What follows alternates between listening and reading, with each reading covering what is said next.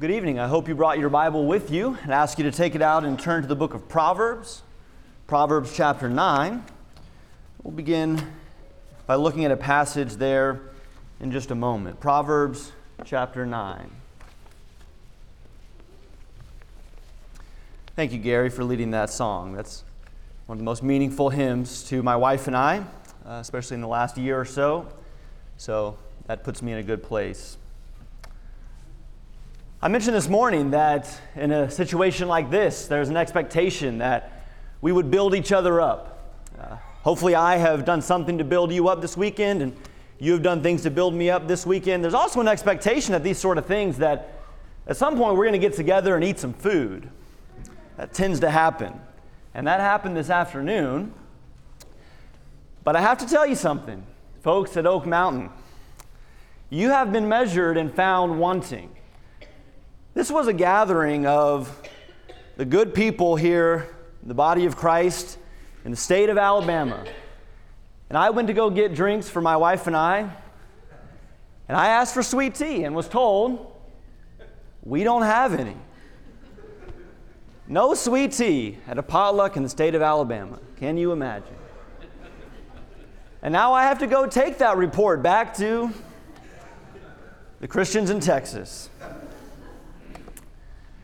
But then I had later a piece of Amy's sweet potato dumplings, and all was made right. And, I, and we have been treated so well since we've been here. Uh, Alan and April, of course, have treated us very well. And as I said this morning, and would say again right now, uh, the conversations that we've had, the time that we've spent together in God's Word, has been encouraging to me. And I hope that it's been that for you as well.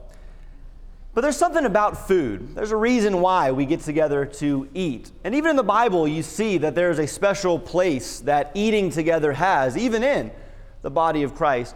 But there's also something about food that makes very relatable to us. And the Bible often makes points and uses food as an illustration to tell us something about usually what God is offering to us and also what the world is offering to us. I want to point out an example of that here in Proverbs chapter 9. Uh, Proverbs chapter 9, we have two meals that are described, two invitations to two feasts, to two tables here in the book of Proverbs chapter 9. Verse 1 says, Wisdom has built her house, and she has hewn her seven pillars. She has slaughtered her beast, she has mixed her wine, she has also set her table. She has sent out her young women to call from the highest places in the town. Whoever is simple, let him turn in here. To him who lacks sense, she says, Come, eat of my bread and drink of my wine that I have mixed. Leave your simple ways and live and walk in the way of insight. But then in verse 13, it says that the woman folly is loud. She is seductive and knows nothing. She sits at the door of her house and takes a seat at the highest places of the town, calling to those who pass by, who are going straight on their way. Whoever is simple, let him turn in here. And to him who lacks sense, she says, Stolen water is sweet, and bread eaten in secret is pleasant. But he does not know that the dead are there, that her guests are in the depths of Sheol. The book of Proverbs is a, is a book about living well, living a full and fruitful life in the fear of the Lord. And it's a book, of course, about wisdom and applying wisdom in our lives. And that's exactly the sort of thing that we have been talking about this weekend, both with the teens and in our time together today. We've been talking about wisdom, living wisely, and wisely interacting with the technology and the media in our lives. And we've been talking about living well, living full and fruitful lives. So let's stick with the food metaphor tonight and talk about our diet and nutrition when it comes to our consumption of media and of information in the digital age. The question would be this How can we consume in a way that cultivates wisdom and leads to a fullness of life and avoid eating in such a way that breeds folly in our lives and leads to self destruction. There's basically two places that I want to point to in terms of where I uh, got a lot of these ideas and uh, collected some of these points. And by the way, I told Alan this. Um, I have a resource list books, articles, sermons, uh, and so forth, videos that have been helpful to myself and to others in thinking through these things. Many of these books or articles I've mentioned this weekend. And I'm going to get that to you all so you can have that for further contemplation and further reading. But one tonight is going to be from Dr. Kimberly Young. She has since passed away, but she wrote the first major book on internet addiction. And this is really her phrase. She used the language of diet, digital diet, and digital nutrition in helping addicts to recover. And then the other one tonight is a book called The Wisdom Pyramid by Brett McCracken. Uh, and as we'll see, he uses that old food pyramid to lay out healthy consumption habits for Christians who are seeking wisdom in an unwise age. So here's what we're going to do tonight. First, we're going to talk briefly about what's wrong with our current diet and nutrition habits. What's wrong with the way that we consume media? Why are we so unhealthy as a society and as individuals? Then we'll talk about how to establish a healthy diet which will mean one thing. And then we'll talk about what we need to be consuming to be properly nourished, nutrition, which is the other thing. But let's start by talking about the problems that we have in our consumption of media and information in the digital age. These are categories that McCracken lays out in his book, and I'll share them with you. And all of these things connect to other things that we've talked about either this morning or yesterday. The first is that we are guilty as a society and as people of information gluttony. There is just too much. I mean, think about an average day and how much we consume, how many pictures, how many words, how much sound, how many videos. We are just constantly bombarded with advertisements and information and media and entertainment. And really, in the end, it's overwhelming. And after a certain point, like with food, it stops nourishing us and it starts leaving us feeling exhausted and overwhelmed. We're just taking in too much through our eyes and through our ears, especially digitally, right, through technology and through media. So, information gluttony has left us unhealthy. There's also what he calls perpetual novelty.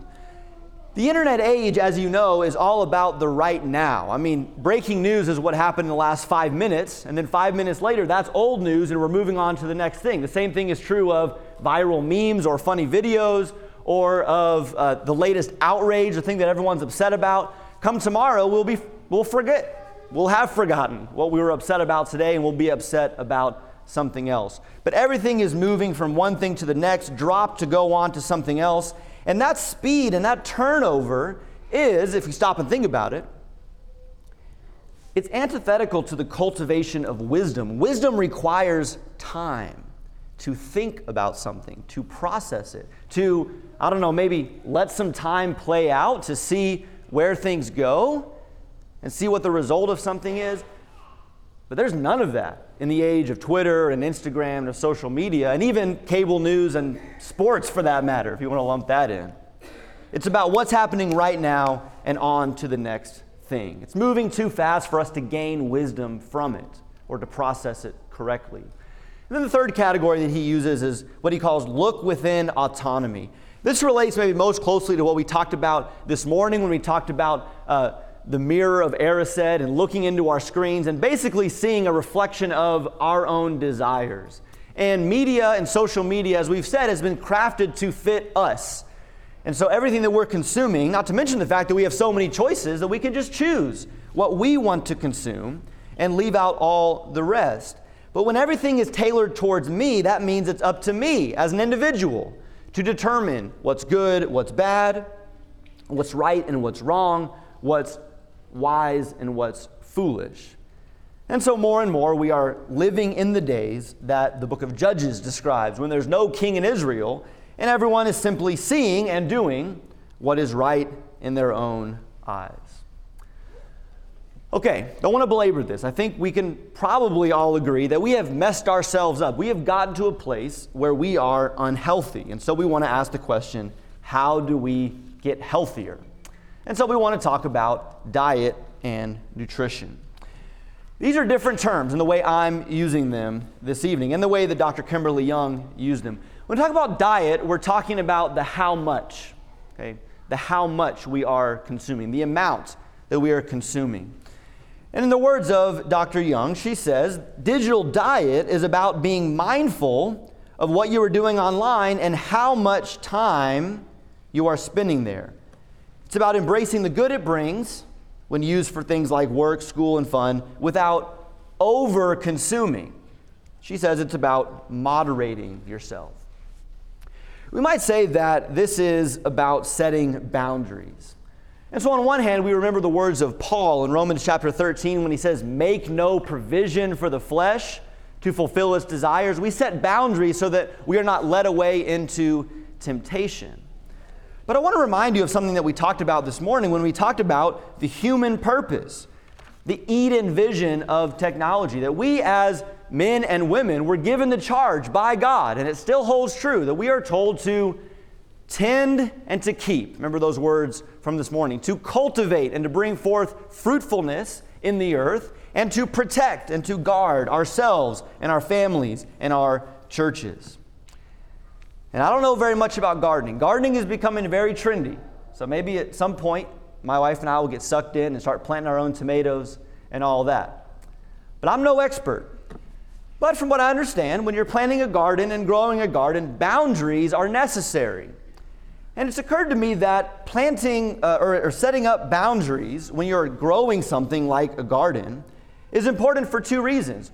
You set boundaries, you build a fence or a wall in a garden, and on one hand, it keeps out what is dangerous, so the things that might get in uh, and harm what's on the inside, that keeps those things out but it also allows everything on the inside to flourish and to be more fruitful because the nutrients and the things that you're doing, the water, all of that stays contained in that marked off area and enables that to be even more fruitful. So that's what we're talking about when we talk about setting up limits. We're setting up limits so that we can maximize the fullness, even of what we do online or through digital media, while preventing the technology and the devices from encroaching in unwanted ways and stealing that fullness. There's two types of limits that I want to uh, suggest to you. And as we do this, I want to remind you of what Jesus says when he says that it's better to go into life without your hand than to have your hand and to go into destruction.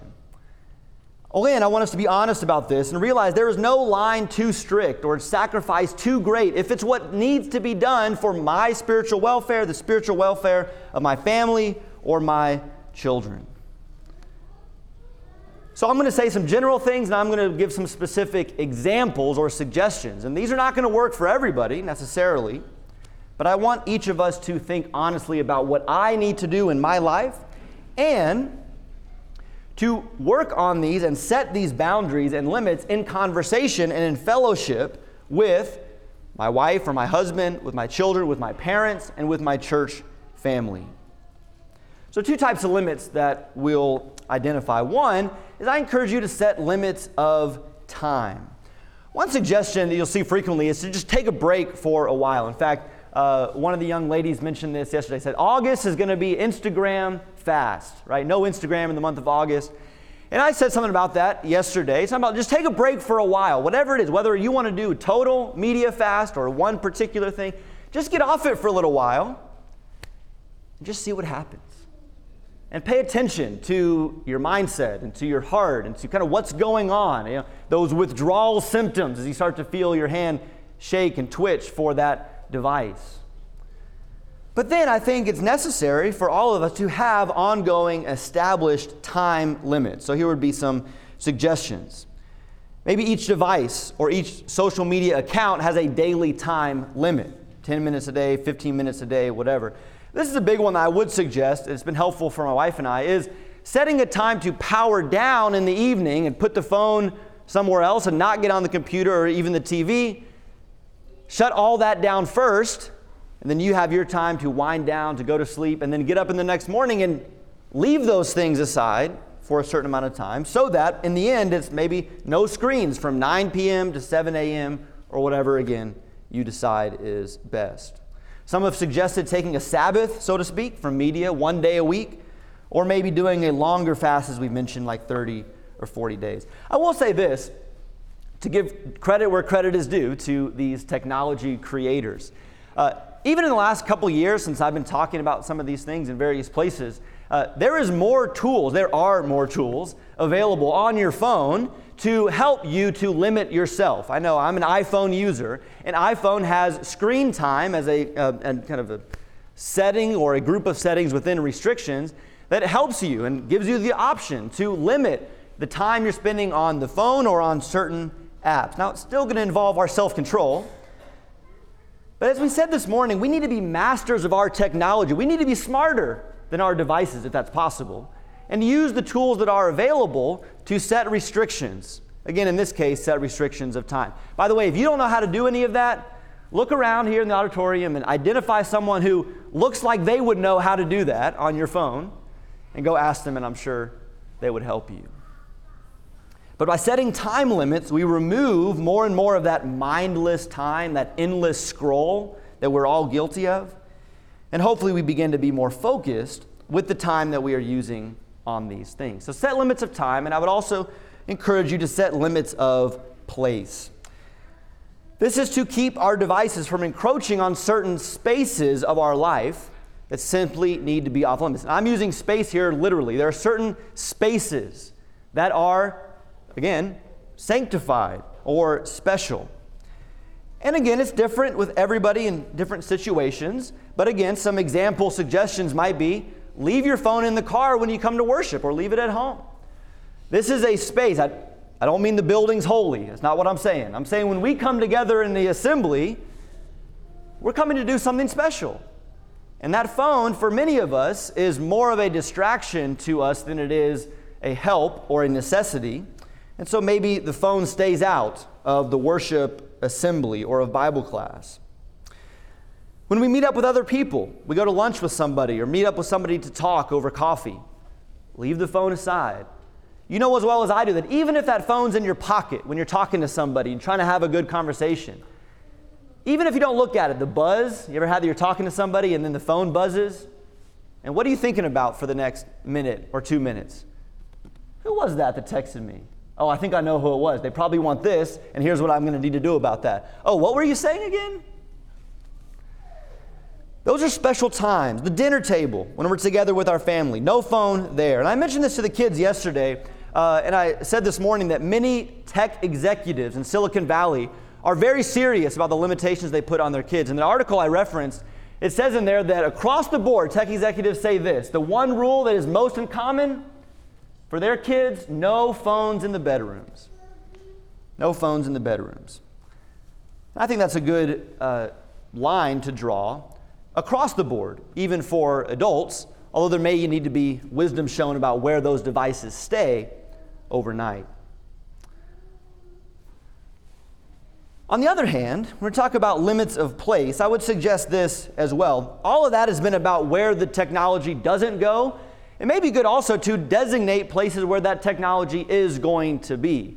So instead of uh, what is maybe typical in our uh, lives in 21st century America, where our technology, devices, TV, screen, tablets are just kind of strewn all throughout the house, in every room there's something that you can get connected on.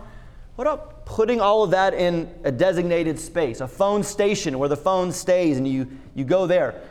Almost like the days of that corded phone. Yes, I remember the days of a phone with a cord on it, where you had to be in that one spot instead of using it all throughout the house, or a room where the TV and the video games and the electronics are, but it stays there. And when we're going to use it, we go there, and the rest of our space in the house is free from these distractions.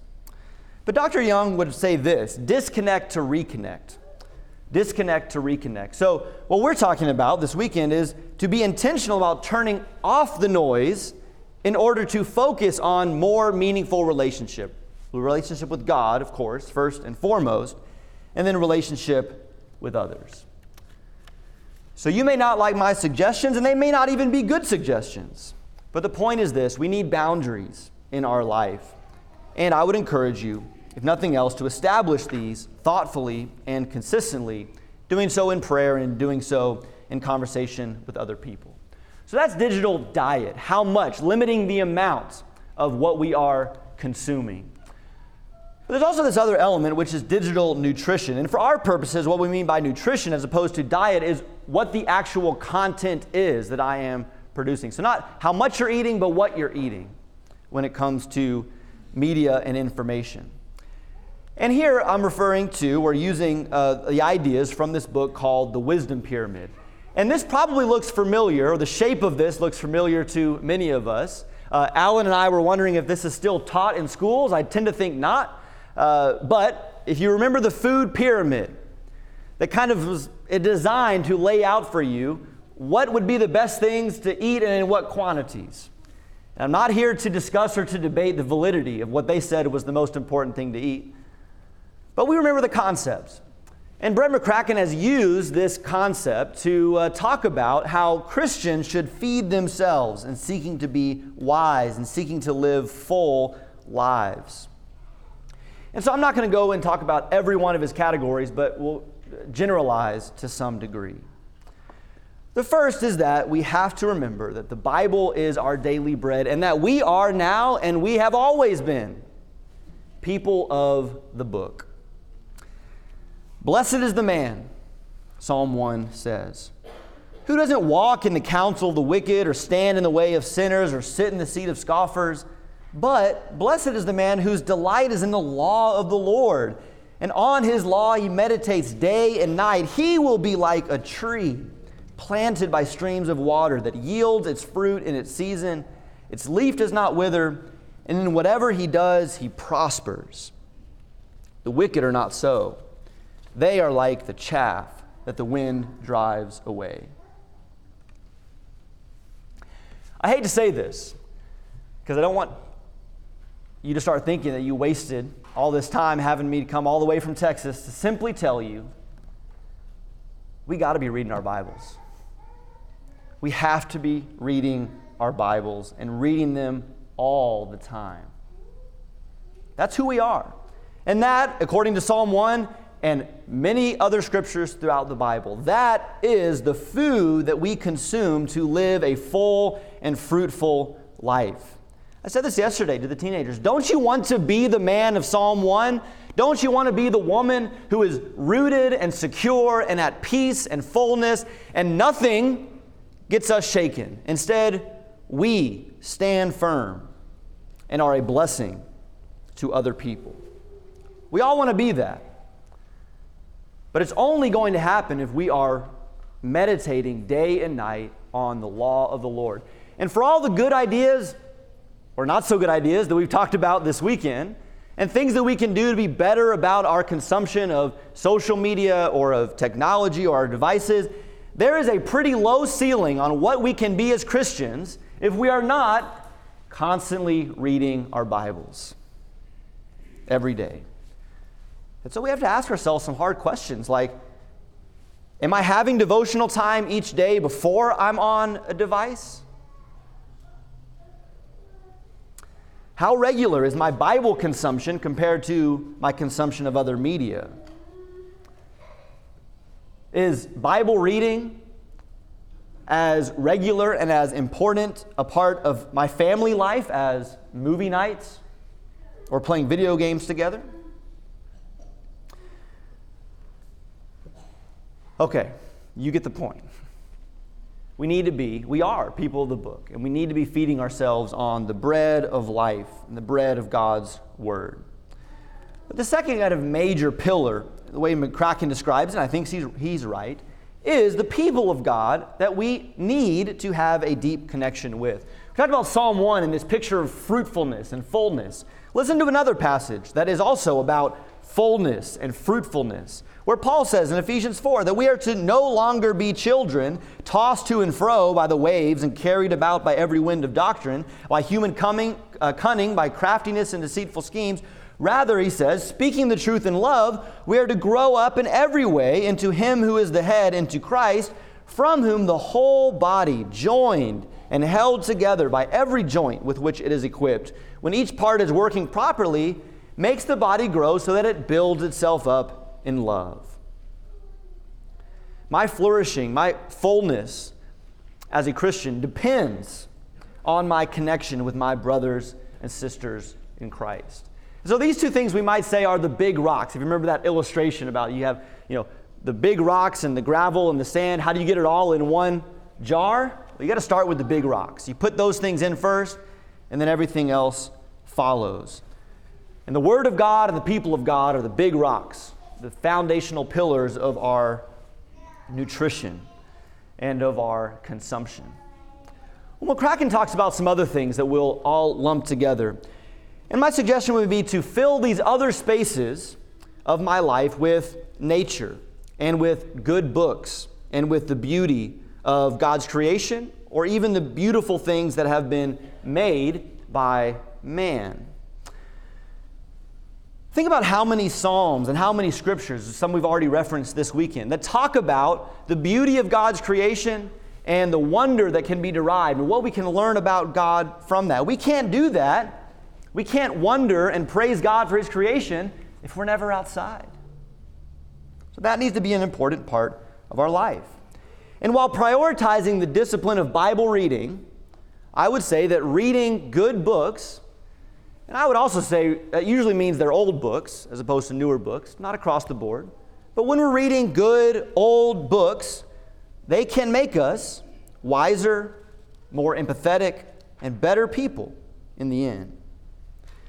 So this maybe is a weird thing. I feel a little bit weird in a sermon, you know, saying things like go outside and watch a sunrise or read J.R.R. Tolkien's Lord of the Rings or go listen to Bach's Italian concerto. These are kind of weird sermon applications. But I believe that these are good and healthy things. And if we're filling our life around the big pillars with these sorts of things, we will be better off for it. But then all this leads to the question that you're like, I thought this was actually about digital nutrition. So, what about using our computers, our smartphones, or even social media? And there is a place for those, at least on McCracken's pyramid. And I tend to agree that used selectively, these things do have their benefit. My poison of choice, I might say, is YouTube. And I have found over the last few years that there's a lot of helpful things on YouTube in a couple different ways. There's a lot of wisdom to be gained on YouTube because I have found some thinkers and some professors, some Christians, preachers have really good things to say, really important things to say. And I have access to listen to their lectures or to their classes or to interviews with them. And many of those things have been very helpful to me, especially in thinking through some of the current events of the last few years. But how much time, maybe how much more time, has been with, spent with the distracting, oh, well, that video over there looks interesting too. Oh, what about this one over here? Hours and hours later. And so we're back to the importance of boundaries. But within the boundaries, there are helpful things there as well. Even with my responsibilities as a husband and as a father, I didn't know really how to fix or do anything around the house and still know very little. And I'm not alone. I won't ask for a show of hands, but I'm assuming it would be a high percentage of the men in here that would say, "Yep, I use YouTube to, you know, fix the washing machine or change a light bulb or so there are helpful things that I can use to the benefit of my family, even. I got an Audible account. Uh, Audible is uh, audiobooks via Amazon, so sending Amazon a few more dollars each month can't hurt, right? And those audiobooks used through my device have been really good for me to listen to good books and to gain wisdom from that. But I have found myself at times, we talked about the need for quiet and for no noise at all, just to think and to reflect, I found myself reaching for even an audiobook or a podcast just to fill my ears with something. And even that can be a danger if we're not spending that time alone. And so you could give your own examples of something that there is benefit in it, there is a usefulness, but without boundaries, it can easily take over. And we can drift into things that are not helpful and that are not good for us. And the pyramid can start to get turned on its head. I would also say this it occurred to me that uh, if this is valid, then the things down here, the two foundational things of God's people and God's Word, are not just where we spend the, the majority of our time, but also occurred to me that anything we do up here should feed what's down here or point us to what's on the bottom. What, what do I mean by that? Well, you probably know there are so many tools available online for growing in our knowledge of God's Word. And I'll put some of those, the, at least the resources that have been helpful to me, on the, uh, the list that I sent to you all. But Jared and I were talking at lunch this afternoon about all the sermon. Can you imagine what, where we've come now? That now all of these good preachers across the world and going back through the decades, so much of their material, their books, their sermons, their classes, their class material, it's online, it's out there for us to take advantage of. Spend time every week, if you don't mind me plugging, the podcast here with Kevin and with Bob. There's good stuff out there that we can be consuming on the internet and through digital media that only reinforces our knowledge and understanding of God's Word. The same thing would be true with God's people. Use social media for connecting with other Christians. Think about who's on my feed, who am I following? Now, there may be some wisdom, and we could talk about the value of, like in real life, having exposure and interaction with people of the world that we're trying to maybe evangelize or understand where they're coming from, and all that's true.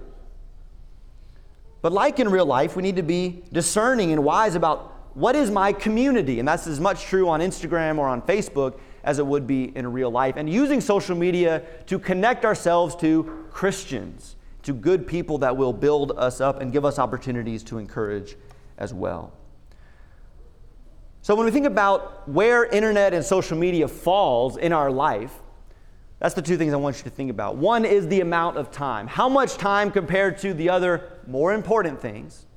And then what am I doing with it? Am I doing things with it that contribute to the more important things, the priorities in my life? As the old saying goes, you are what you eat. And so we need to ask ourselves, what is it that we are eating? And again, the Bible asks us the same question. And so we'll end with what I think is maybe the most beautiful invitation in all of Scripture from Isaiah chapter 55. When God says, Come, everyone who thirsts, come to the waters. He who has no money, come and buy and eat. Come buy wine and milk without money, without price. Notice this question here that God asks Why do you spend your money for that which is not bread, and your labor for that which does not satisfy? Listen diligently to me and eat what is good, and delight yourselves in rich food. Incline your ear and come to me. Hear that your soul may live, and that I can make an everlasting covenant, my steadfast, sure love for David. I'm convicted when I ask myself, how much have I spent? How much time? How much effort, energy, and focus have I spent consuming things that are not food and that do not satisfy? What has it stolen from me? And all the time, God is offering the richest, most fulfilling food now and forever, totally by His grace. I can't pay for it, but He's offered it to me in abundance in Jesus Christ and through His Spirit. So we'll end again with an invitation as we sing this song. If you're sick or starving from an unhealthy diet, let this invitation of the gospel be your hope. And if you have not yet tonight tasted of the kindness of the Lord, eaten the bread of life, He is inviting you to His table now and forever. And we're asking you to accept that invitation tonight if you need to. You can come to the front as we stand and sing.